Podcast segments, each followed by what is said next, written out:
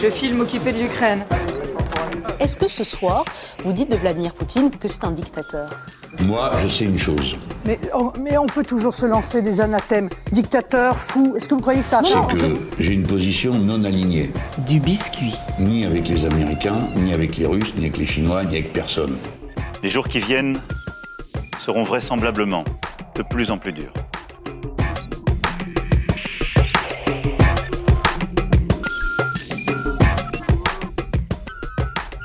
Bonjour à toutes et à tous. Atone, poussive, qui peine à décoller et qui finalement est peut-être déjà terminée, la campagne présidentielle 2022 a-t-elle eu, peut-elle, aura-t-elle lieu? On a d'abord imaginé que le Covid allait monopoliser l'attention et empêcher les meetings. Ensuite, on s'est étonné de l'omniprésence d'un ex-chroniqueur devenu candidat d'extrême droite. C'était en septembre, c'est-à-dire il y a un siècle. En janvier, on a regardé à gauche en se demandant si l'union pouvait vraiment avoir lieu avant de constater que non, pas du tout, à l'issue d'une primaire autoproclamée populaire.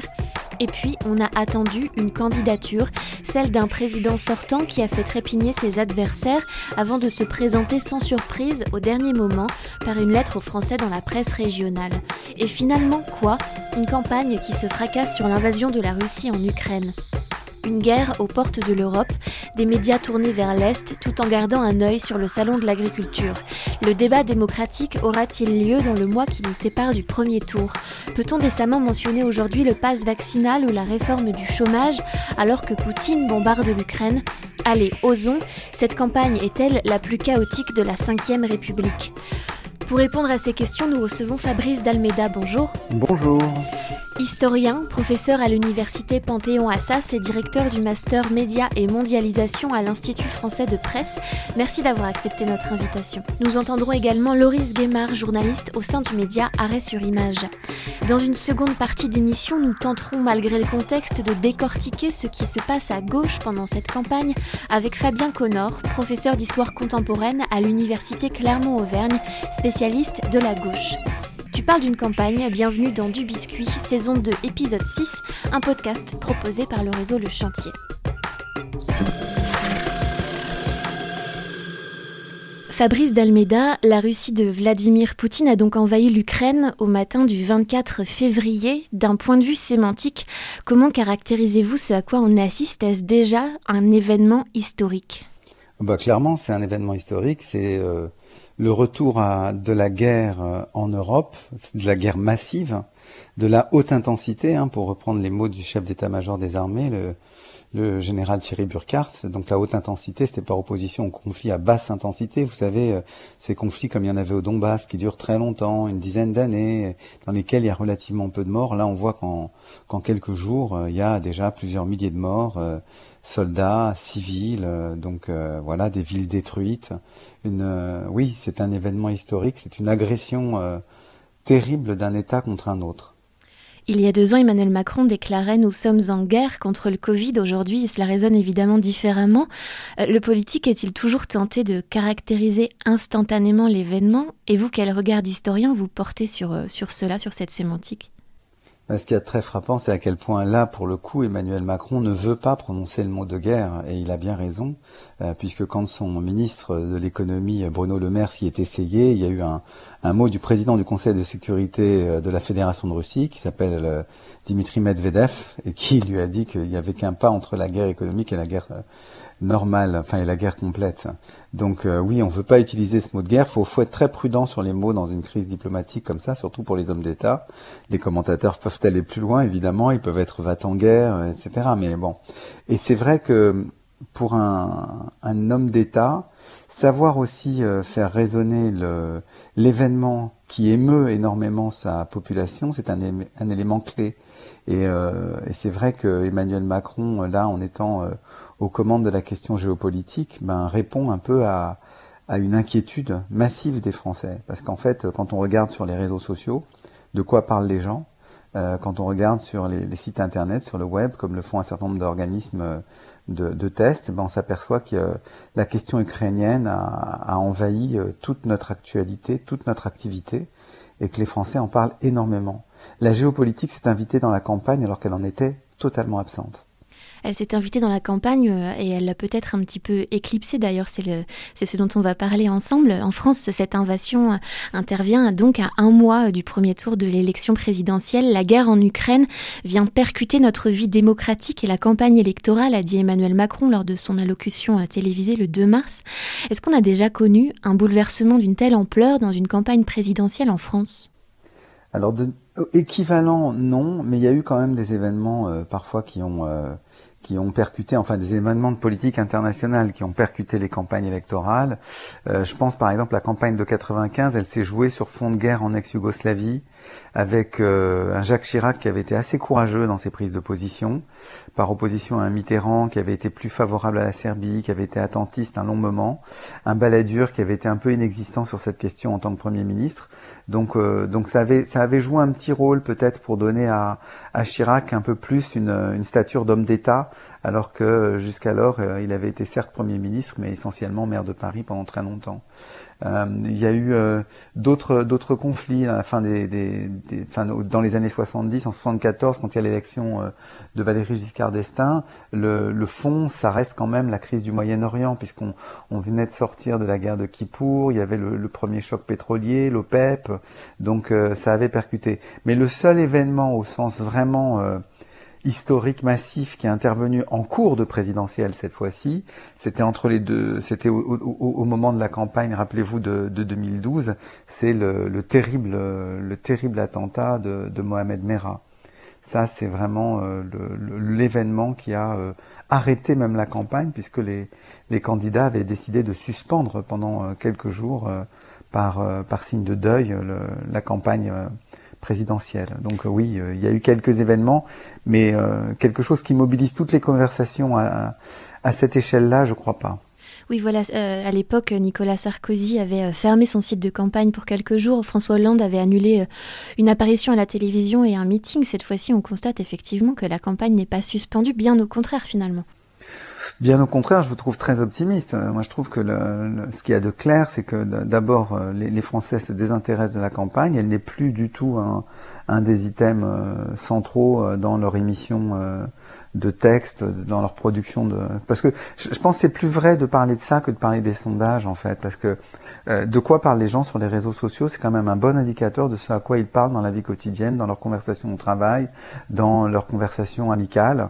Et, euh, et on voit que la, présidentielle est vraiment reléguée très loin, quoi. C'est euh, c'est un petit commentaire en plus, et d'autant d'autant plus encore que les candidats, la, dans les premiers jours du conflit, avaient cette espèce de réserve républicaine qui était indispensable.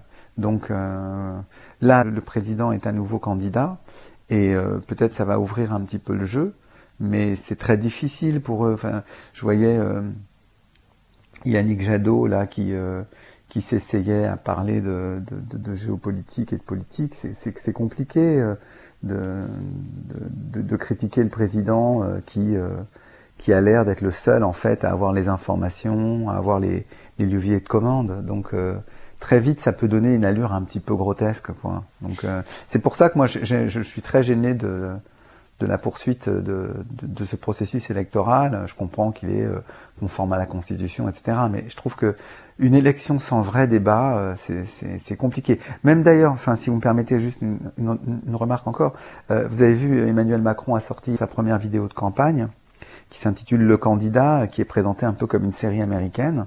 Euh, et, et, dedans, il dit oui, je souhaite qu'il y ait un débat, que les Français puissent discuter des projets pour dans pour pour dans cinq ans. Et c'est vrai qu'on a l'impression que c'est pas ce qui est en train de se passer, c'est pas ce qui est en train de se dérouler.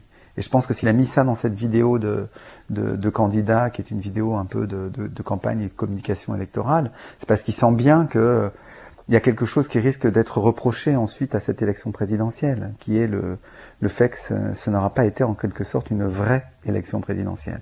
Alors justement, voilà, Emmanuel Macron s'est déclaré, euh, euh, les, candidats, les autres candidats euh, l'attendaient, et puis c'est pas une surprise, il s'est finalement déclaré, il a choisi le format d'une lettre adressée aux Français, publiée dans la presse quotidienne régionale. On pourrait parler de la forme, une forme qui avait déjà été utilisée par François Mitterrand en 88.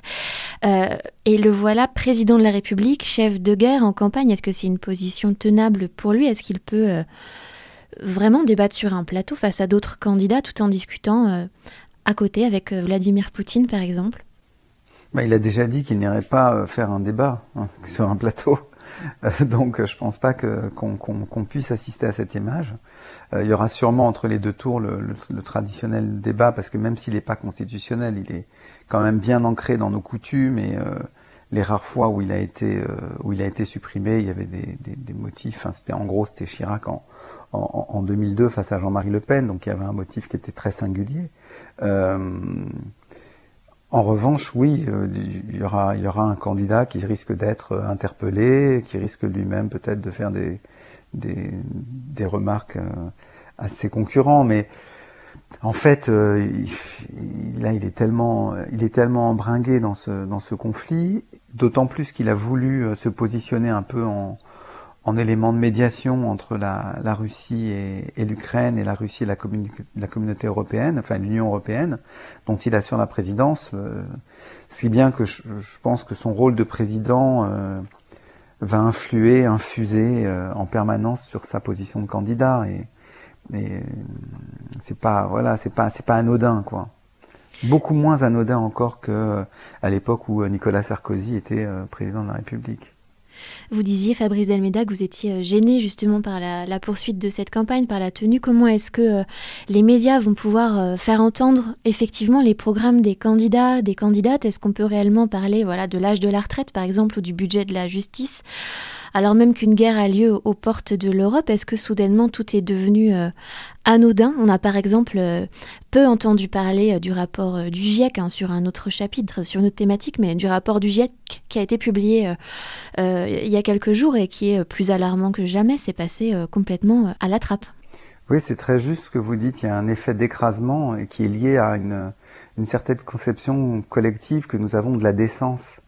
Euh, ça paraît indécent, effectivement, de parler des petits avantages quotidiens quand euh, dans un pays euh, à, quelques milliers de kilomètres de nous, je crois à 2000 kilomètres, quelque chose comme ça, euh, il y a des, enfants euh, euh, qui sont tués, il y a des écoles qui sont bombardées, il y a des maternités, des, des, hôpitaux qui sont frappés, il y a des centres-villes urbains de grandes villes européennes qui sont détruits.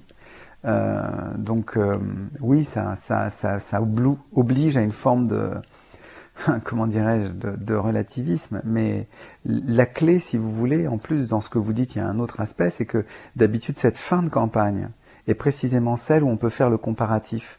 Parce que d'habitude, les, les, les, les, programmes sont établis très progressivement, les candidats les peaufinent, les modifient, au cours de campagne, les, en cours de campagne, ils les modifient.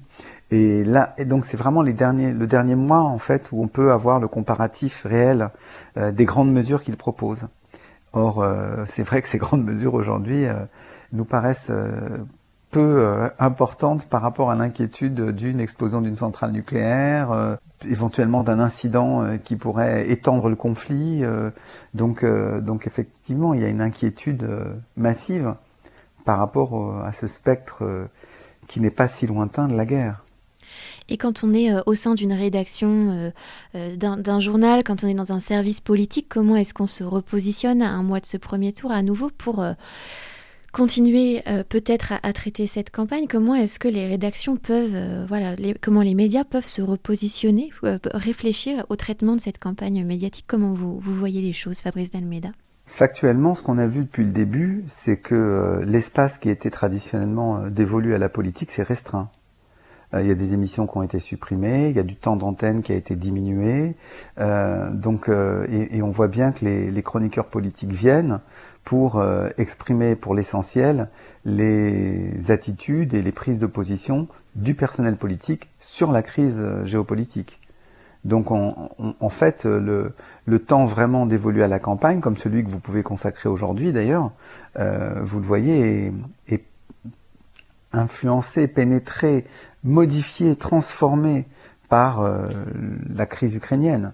Donc ils essayent en fait de garder un peu de d'espace. Euh, il y a des, émissions euh, reprennent. Elles vont sans doute, au fur et à mesure que la crise va, va durer, euh, va y avoir malgré tout un effet de, de changement de thématique parce que l'habitude des médias, c'est d'essayer de changer les angles, de modifier, de feuilletonner. Donc ils vont essayer de le faire, mais au bout d'un moment, en gros, en deux trois semaines, euh, ça devient plus compliqué de, de, de, de, trouver une nouvelle thématique et de réintéresser le public. Donc à ce moment-là, il est vraisemblable que la, la campagne électorale va revenir au, au, premier plan et que la présidentielle va, va avoir son temps. Il y a eu quand même un petit indice qui montre que ça revient un peu, c'est que l'émission avec Marine Le Pen, même si elle n'a pas eu une audience euh, aussi forte qu'il pouvait l'espérer, euh, même si elle était très loin de l'audience qu'a eu l'émission sur l'Ukraine, hein, qu'ils avaient fait à la place la semaine dernière sur euh, la télévision publique, sur France 2. Euh, malgré tout, euh, elle a suscité du, un peu de débat, un peu de reprise. il y a eu des tweets, notamment à cause d'un passage extrêmement intéressant où Anne-Sophie Lapix interrogeait Marine Le Pen sur son, son financement par une banque russe. Donc voilà, ça, a eu un, ça a eu un effet en tout cas sur les réseaux sociaux, ça a modifié le, le, le, regard qu'on pouvait avoir. Donc je pense que ça, ça, montre que la campagne peut revenir et qu'elle reviendra sans doute, je pense, sur la d'ici une semaine, dix jours, on devrait avoir un effet de, de remontée. Fabrice Dalmeida, depuis début mars, les médias russes RT France et Sputnik ne sont plus diffusés euh, en France et dans l'Union européenne. Nous avons demandé à Loris Guémard, journaliste au sein du média en ligne Arrêt sur Image, comment il était possible d'interdire la diffusion d'une chaîne de télévision, en l'occurrence RT France, dans l'Hexagone. Théoriquement, euh, ça n'est possible que par l'intermédiaire de euh, l'ARCOM, qui est l'ancien CSA, c'est-à-dire le régulateur public euh, de l'audiovisuel français.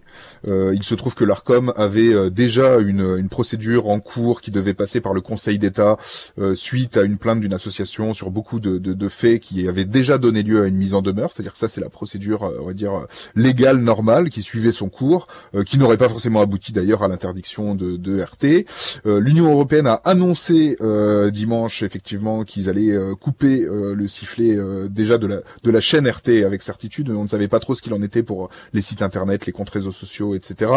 Et en fait, d'après mes informations, il se trouve que quand l'Union européenne est allée voir les différents instituts régulateurs nationaux en Europe pour leur demander de faire le sale boulot, en gros, ils leur ont répondu que bah en fait ça ne pouvait pas vraiment se passer comme ça puisqu'il y avait effectivement des lois et que dans le cadre de ces lois, on ne pouvait pas interdire RT du jour au lendemain, en tout cas pas par leur intermédiaire euh, euh, ce qui a abouti à la décision législative publiée mercredi. En gros, l'Union européenne, plutôt que de se placer sur le champ de la régulation médiatique, s'est placée sur le champ des sanctions économiques.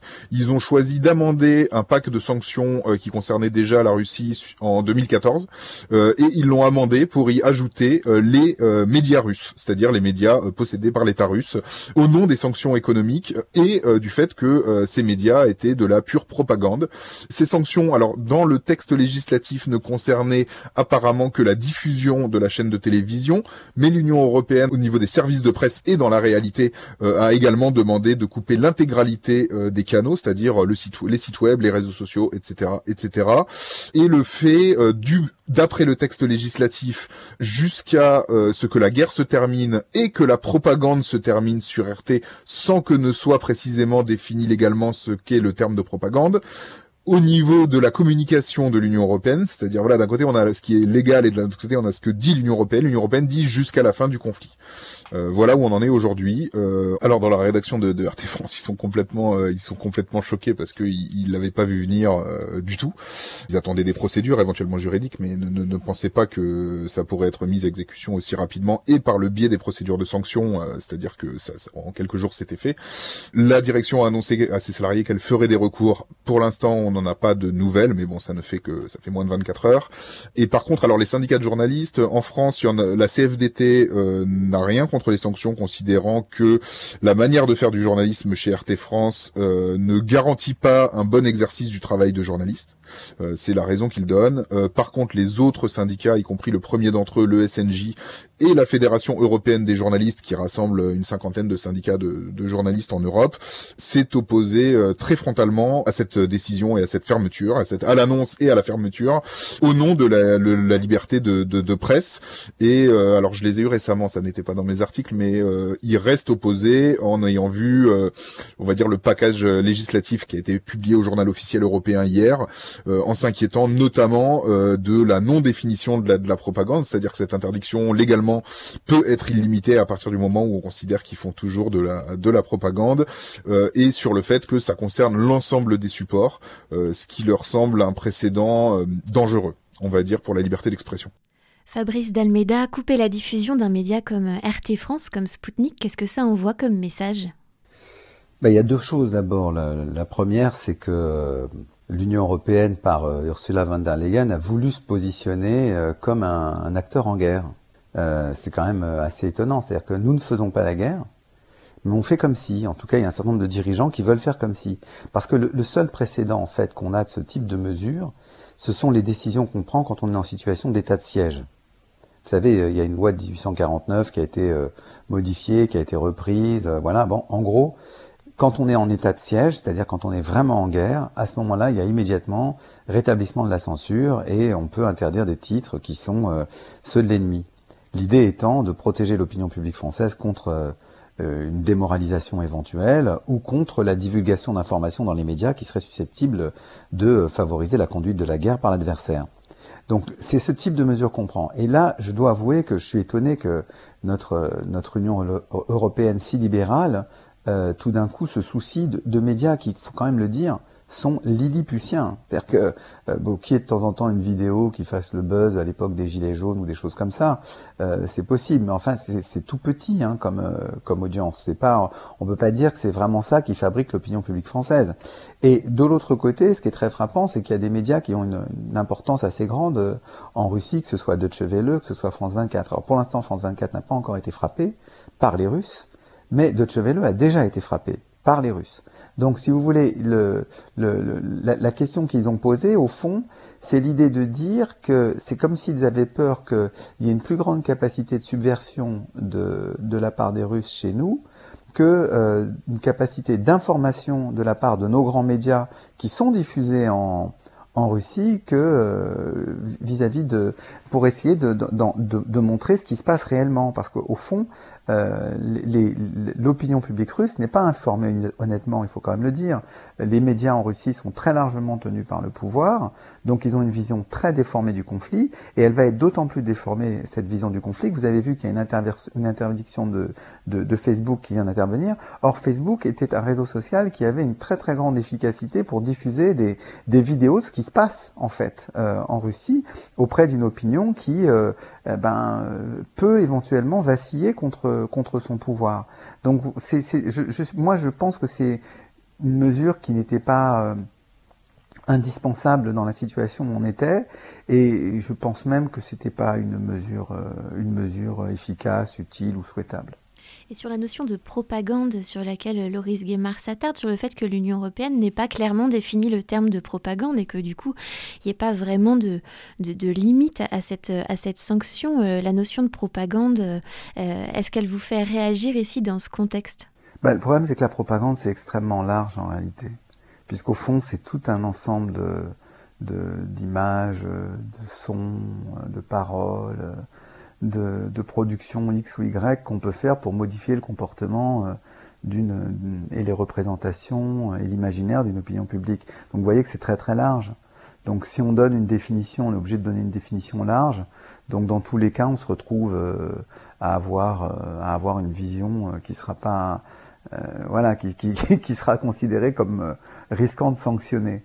Donc voilà, je pense que là c'était un texte et c'était une une prise de position euh, euh, un peu à l'égard de, de, de l'opinion publique qui est très remontée, qui trouve que euh, cette agression russe contre l'Ukraine est un scandale, qui voit les morts, qui voit la destruction avec un sentiment que c'est que c'est un, quelqu'un comme quelqu'un comme nous, enfin vraiment n'importe qui, qui est frappé d'une manière absurde, d'une manière injuste.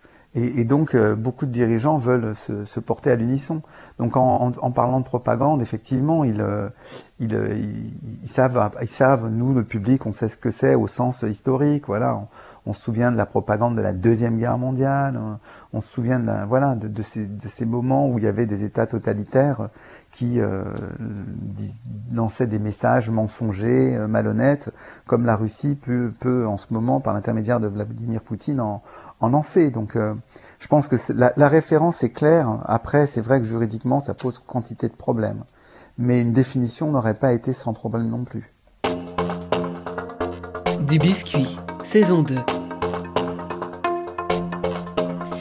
Vous écoutez du biscuit, nous sommes en compagnie de Fabrice Delmeda, historien, professeur à l'université Panthéon-Assas. Depuis cette invasion russe en Ukraine le 24 février dernier, les candidats et les candidates à l'élection présidentielle sont obligés de prendre position sur la situation internationale. Vous l'évoquez tout à l'heure en parlant notamment de Yannick Jadot. Ils ont tous pris euh, position, ils sont tous exprimés sur la question.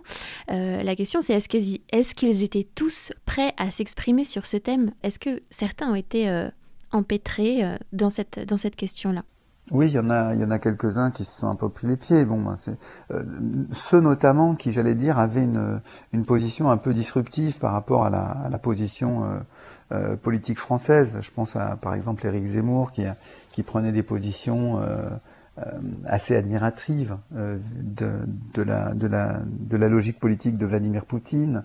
Euh, qui regardait euh, son action avec une forme de, j'allais dire presque d'envie. Donc lui, il a été obligé d'en rabattre. Euh, il y en a une qui s'est fait un peu attraper journalistiquement parlant. C'est Marine Le Pen dans une émission sur France 5 sur C'est dans l'air. Elle, elle, a été interrogée par le général Trinquant qui lui demandait pourquoi elle voulait se retirer du commandement militaire intégré de l'OTAN et elle a dit parce qu'elle voulait pas être solidaire en cas de guerre. Et euh, le, général lui a rappelé que la solidarité était liée au traité lui-même, c'est-à-dire à, l'article 5 du traité, euh, et, et, non pas euh, à l'appartenance ou non à la, au commandement militaire intégré. Or, comme elle ne voulait pas sortir de, de l'OTAN, ben ça voulait dire voilà. Donc on a senti que là, il y avait un défaut de préparation, qu'elle avait été un peu prise sur le sur le sur le vif. La plupart des candidats, c'est un enfer quand même, faut le dire. Hein. Euh, vous n'êtes pas aux affaires, vous n'êtes pas vraiment informé, vous avez des éléments qui vous sont donnés par vos conseillers, euh, vous essayez de vous trouver une position qui soit euh, à la fois qui, qui, vous permette de vous distinguer et qui en même temps ne soit pas une injure à votre soutien à, l'engagement national et à la solidarité normale qu'on a par rapport au, au, chef des au chef des armées, donc au président de la République. Donc vous voyez, c'est une situation infernale pour eux. Et et c'est pour ça que c'est pas seulement parce que euh, l'un était au départ euh, un peu plus admiratif de l'autorité de Poutine, euh, l'autre a, par moment bénéficié du, soutien verbal ou matériel de, de, banques russes. bon, tout, ça ne c'est pas c'est pas ça qui les détermine. Moi, je pense qu'une fois, enfin, si c'était eux qui étaient chefs de l'État, ils auraient une attitude qui serait liée aux intérêts de la France. Je, je pense que personne n'a vraiment de doute là-dessus. Mais, euh, mais n'empêche que ça, ça les met dans une situation impossible, en fait. Parce qu'ils ils ont construit leur identité politique en dehors de cette idée de conflit et, euh, et, et par rapport à un temps qui était un temps euh, d'avant la, d'avant la guerre. Et dans le temps d'avant la guerre, euh, ben, ils pouvaient dire tiens Poutine il est intéressant. Tiens les problèmes écologiques sont cruciaux et c'est eux qu'on doit mettre en avant.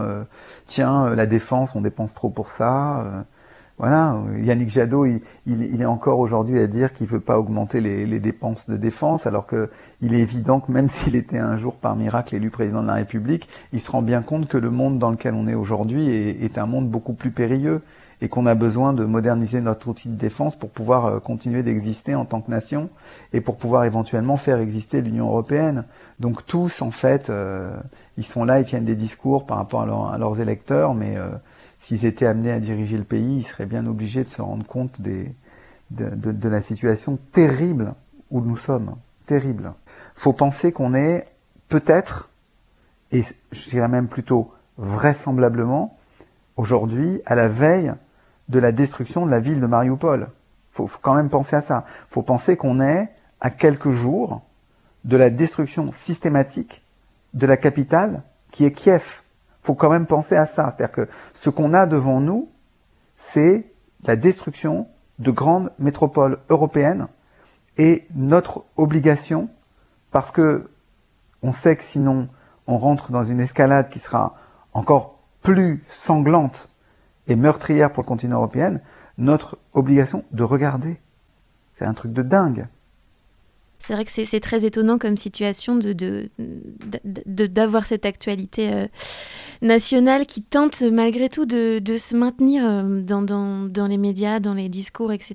et d'être percuté comme ça par cette euh, tragédie aux portes de l'Europe. C'est une situation qui est... Oui, vous le disiez, c'est infernal. Oui, mais c'est bien que vous essayiez quand même de garder l'intérêt pour, pour la présidentielle et ça me paraît crucial. Merci beaucoup d'avoir accepté notre invitation. Au revoir. Chaque mois, le chantier vous donne 10 biscuits pour mieux comprendre les mécaniques de l'information.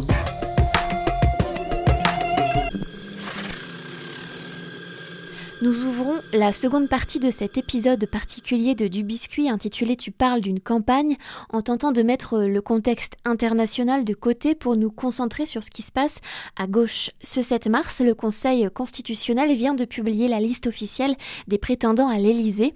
On en dénombre six candidats et candidates à gauche Nathalie Arthaud, Anne Hidalgo, Yannick Jadot, Jean-Luc Mélenchon, Fabien Roussel et Philippe Poutou. Soit un candidat de plus seulement qu'il y a dix ans, en 2012, quand François Hollande, candidat du PS, a remporté l'élection présidentielle. Alors pourquoi parle-t-on tant des divisions à gauche lors de cette campagne de 2022 On a posé la question à Fabien Connor. Il est professeur d'histoire contemporaine à l'université Clermont-Auvergne et spécialiste de l'histoire de la gauche. Notamment publié Les gauches européennes au XXe siècle chez Armand Collin. C'était en 2012. On l'écoute donc nous parler de cette décidément étrange campagne, mais à gauche cette fois-ci. Bonjour Fabien Connor. Pourquoi est-ce qu'on entend davantage parler d'éclatement de la gauche dans les médias aujourd'hui qu'il y a dix ans?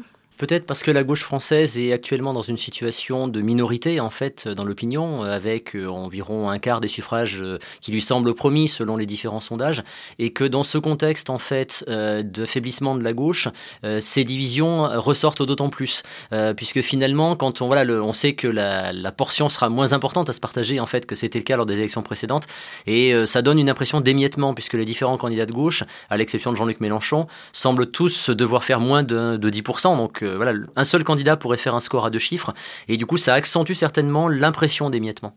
Alors comment ça se fait justement? Comment est-ce qu'on explique qu'en dix ans, on soit passé euh, d'un président élu euh, du Parti socialiste, François Hollande, et aujourd'hui euh, une candidate, Anne Hidalgo, qui serait créditée?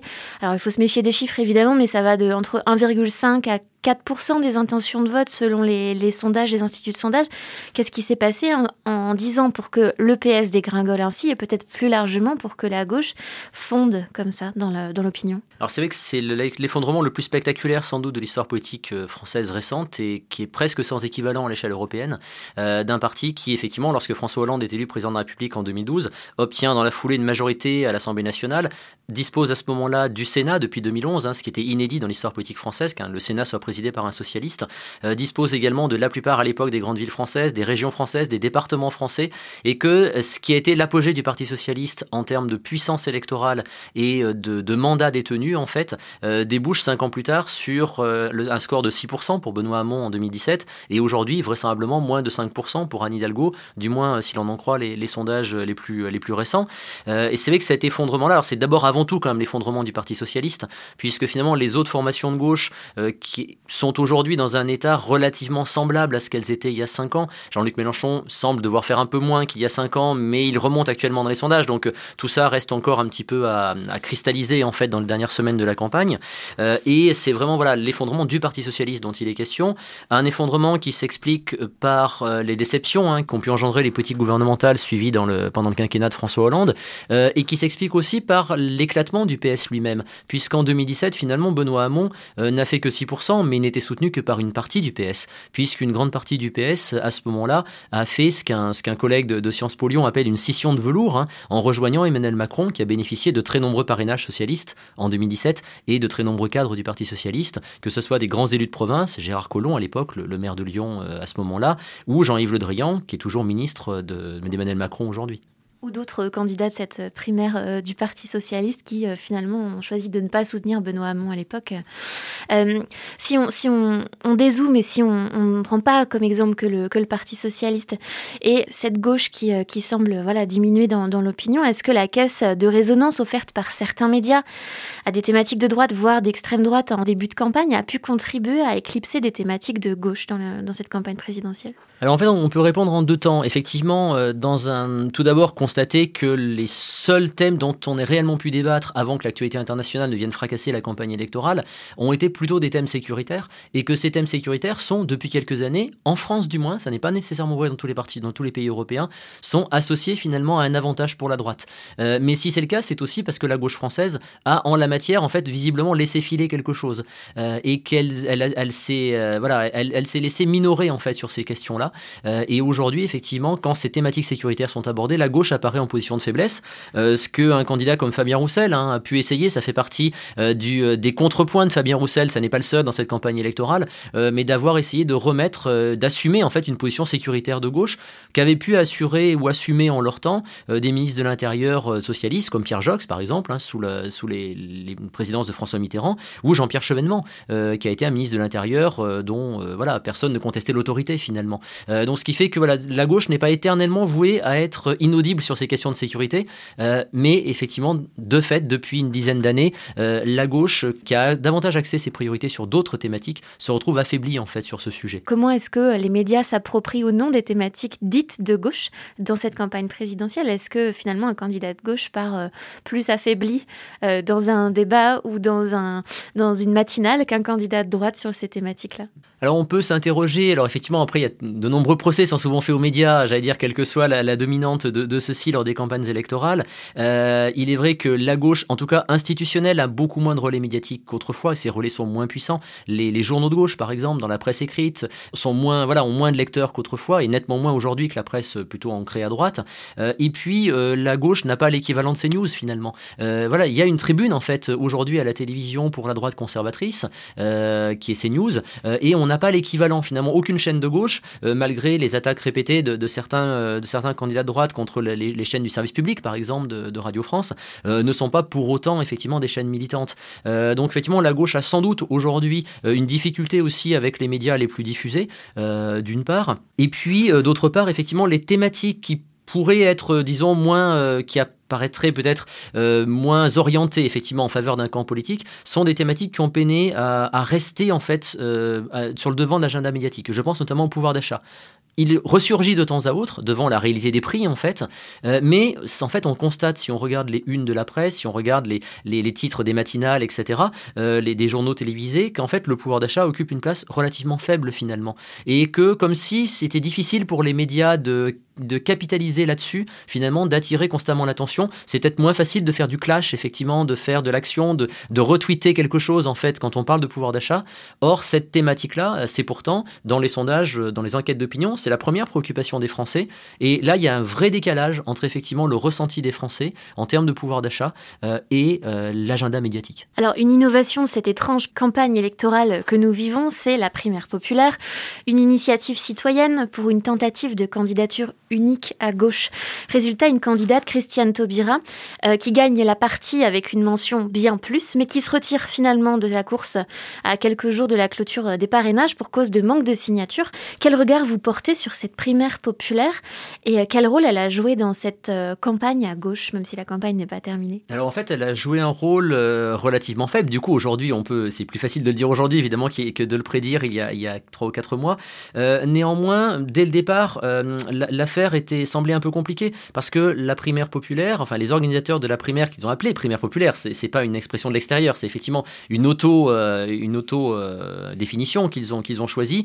Euh, les, les, les, auteurs de cette primaire populaire euh, n'ont choisi qu'une partie des candidats de gauche. Fabien Roussel, par exemple, n'a pas été inclus dans la primaire populaire euh, parce qu'il ne partageait pas ce que les organisateurs de cette primaire populaire considèrent comme la philosophie qui, à leurs yeux, doit prédominer à gauche. Et donc, dès le départ, cette primaire populaire, en fait, qui prétendait faire l'union de la gauche, ne tout façon, n'incluait même pas tous les candidats de gauche. Donc ça, c'était quand même un premier vice qui allait forcément l'handicaper par la suite.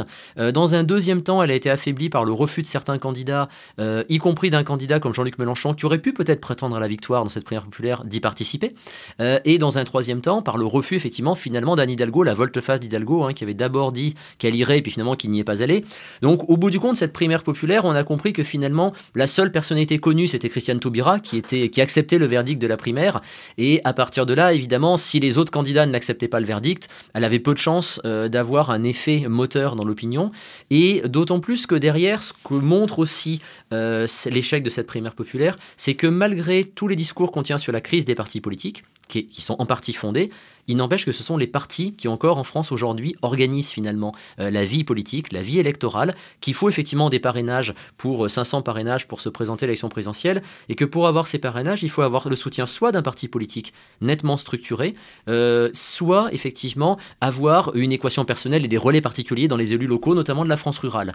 Or, les organisateurs de la primaire populaire ne correspondent pas vraiment à la sociologie de la France rurale. C'est en gros plutôt une gauche urbaine en fait de métropole qui était à l'initiative de, cette primaire populaire, qui du coup n'a pas eu les relais qui lui auraient été nécessaires pour transformer l'essai en termes de parrainage. Et euh, de ce point de vue-là, le, le, retrait du soutien du PRG, du Parti radical de gauche à Christiane Taubira, le Parti radical de gauche qu'il avait soutenu en 2002 pour sa première campagne présidentielle, l'avait soutenu en décembre, puis a retiré son soutien euh, compte tenu de désaccords programmatiques en fait hein, sur, la, sur la, plateforme de Christiane Taubira. Et du coup, euh, voilà, l'a sans doute privé effectivement des quelques centaines d'élus dont pouvaient disposer les radicaux en France. Et ça, ça montre bien effectivement qu'aujourd'hui encore, quoi qu'on en dise, les partis politiques jouent un rôle décisif encore dans la vie politique. Et comment est-ce que cette euh, primaire populaire, elle a été euh, reçue, d'après vous, par, euh, par les commentateurs, les médias on se, on se souvient de ces mentions qui ont été, raillées, les mentions bien, bien passables, etc., qui ont été raillées dans les médias par les commentateurs? Les médias ont fait preuve, sans doute, d'une certaine condescendance envers la primaire populaire, qui, après tout, même si on a pu dire qu'elle avait échoué, a quand même rassemblé plusieurs centaines de milliers de personnes. donc, ce qui veut dire qu'elle avait bien un écho, quand même, malgré tout, effectivement, même si cet écho, il faut le relativiser par rapport, par exemple, aux plus de 4 millions de votants de la primaire de la droite en 2016. Euh, là, on, voilà, on multiplie par 10 quand même, effectivement, le chiffre des personnes intéressées, euh, qui de surcroît ne s'étaient pas contentés de liker, effectivement, hein, euh, quelqu'un, mais qui s'étaient déplacés dans des bureaux de vote, en fait, pour aller voter, ce qui avait donné, du coup, une légitimité très forte à François Fillon qui l'avait emporté, ce qui s'est retourné ensuite contre son parti politique, puisque, du coup, il a été très difficile de remplacer François Fillon, étant donné qu'il bénéficiait d'une forte légitimité populaire grâce à la primaire. Fabien Connor, vous avez dirigé avec Gilles Richard la publication d'un numéro d'histoire politique, la revue du Centre d'histoire de Sciences Po, consacré aux petits candidats à l'élection présidentielle en France depuis 65. À quoi ils servent ces petits candidats, euh, à gauche comme à droite, dans une campagne présidentielle? Alors les petits candidats, en fait, dans une campagne présidentielle, servent à, plusieurs choses. Euh, tout d'abord, euh, dont l'intérêt peut être inégal, mais on peut, on peut en lister deux ou trois, c'est effectivement, d'abord, ils représentent la permanence, souvent, ou la survie, ou l'émergence d'une famille politique. Il, existe en France, euh, au-delà des deux grands camps que sont souvent la droite et la gauche, il existe à l'intérieur de ces deux grands systèmes politiques partisans une quinzaine de familles politiques euh, dans l'histoire de la France contemporaine, et la plupart de ces familles euh, sont incarnées effectivement régulièrement à l'occasion des élections présidentielles. c'est l'occasion d'être visible, et un parti politique qui n'est pas présent à une élection présidentielle, il s'expose à devenir invisible. c'est l'une des raisons pour lesquelles le Parti communiste représente cette année un candidat alors qu'il ne l'avait pas fait en 2012 et en 2017, pour lesquels il avait soutenu scrutin, pour lesquels il avait soutenu Jean-Luc Mélenchon. Euh, c'est donc euh, une, nécessité d'être visible, effectivement, de présenter un petit candidat parfois pour une formation politique. Euh, ces petits candidats, donc, ils servent du coup aussi à montrer, à illustrer la variété des opinions, qui ne se réduisent pas finalement à deux grands partis politiques, comme dans certains pays où on a un bipartisme, hein, comme aux États-Unis par exemple, démocrates et républicains. là, on a une vitalité finalement du, du, paysage idéologique français. Et ces petits candidats, ils servent aussi souvent à agiter des thématiques qui sont peu présentes dans les médias qu'on évoquait tout à l'heure. et ces petits candidats, finalement, le seul moment euh, où euh, ils ont l'occasion de s'exprimer souvent euh, en France, c'est la campagne présidentielle, et notamment les dernières semaines, quand on oblige autrefois à une égalité, aujourd'hui à une équité, la nuance n'est pas, pas fortuite, hein, du temps de parole, et ça va leur permettre effectivement de s'exprimer, ça va nous permettre, nous citoyens, d'entendre des discours qu'on n'a pas forcément l'occasion d'entendre dans les médias, en temps normal, d'une part, ni à l'Assemblée nationale ou au Sénat, d'autre part, où l'absence de proportionnel pour l'Assemblée nationale et le mode de scrutin qui peut inclure de la proportionnelle, mais qui euh, représente finalement les élus essentiellement au Sénat, fait que des forces politiques françaises importantes ne sont pas ou ne sont que très peu représentées au Parlement. Et du coup, faute d'avoir une caisse de résonance euh, normale, j'allais dire, au sein du Parlement, faute d'avoir souvent accès aux médias, euh, ces petits candidats finalement expriment, peuvent s'exprimer à l'occasion de l'élection présidentielle. Et c'est donc une forme de respiration démocratique aussi pour le pays que de pouvoir entendre tous les cinq ans des discours qu'on pourrait aussi entendre théoriquement en dehors de ces échéances présidentielles, mais qui permet d'entendre effectivement des thématiques nouvelles. Euh, c'est comme ça, par exemple, que l'écologie en France euh, a, pu, euh, a pu prendre place dans le débat public en 1974, quand pour la première fois on a eu René Dumont, qui était un candidat écologiste à une élection présidentielle. Et de la même façon, on a comme ça d'autres thématiques hein, qui ont pu être pratiquement à chaque scrutin présidentiel, on a un petit candidat ou deux qui arrivent à agiter des idées nouvelles, qui parfois vont germer. Alors parfois, elles mettront 10, 15, 20 ans à germer, mais ça permet effectivement d'avoir un discours pluriel, euh, davantage qu'il ne l'est effectivement le reste de l'année. Merci beaucoup Fabien Connor d'avoir répondu euh, à nos questions. Merci à vous.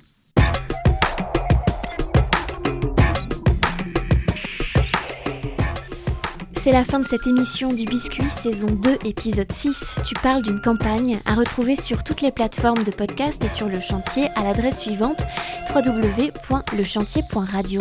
La fréquence, si vous êtes à Clermont-Ferrand, c'est 98 FM. N'hésitez pas à vous abonner au podcast, à commenter et à rajouter des étoiles sur Apple Podcast et à parler de nous sur les réseaux sociaux. Merci à nos invités Fabrice Dalmeda, Loris Guémard et Fabien Connor. Rendez-vous le mois prochain pour un nouvel épisode du Biscuit, une émission du réseau Le Chantier, produite par Longue Porteuse avec l'aide du ministère de la Culture. Attachée de production, Mathilde Tonfourcade, prise de son et réalisation, Francisque Brémond. Benoît Bouscarel, Tiffaine Crézé et la rédaction du Chantier. Du Biscuit, saison 2 une production de l'onde porteuse et du chantier avec le soutien du ministère de la Culture.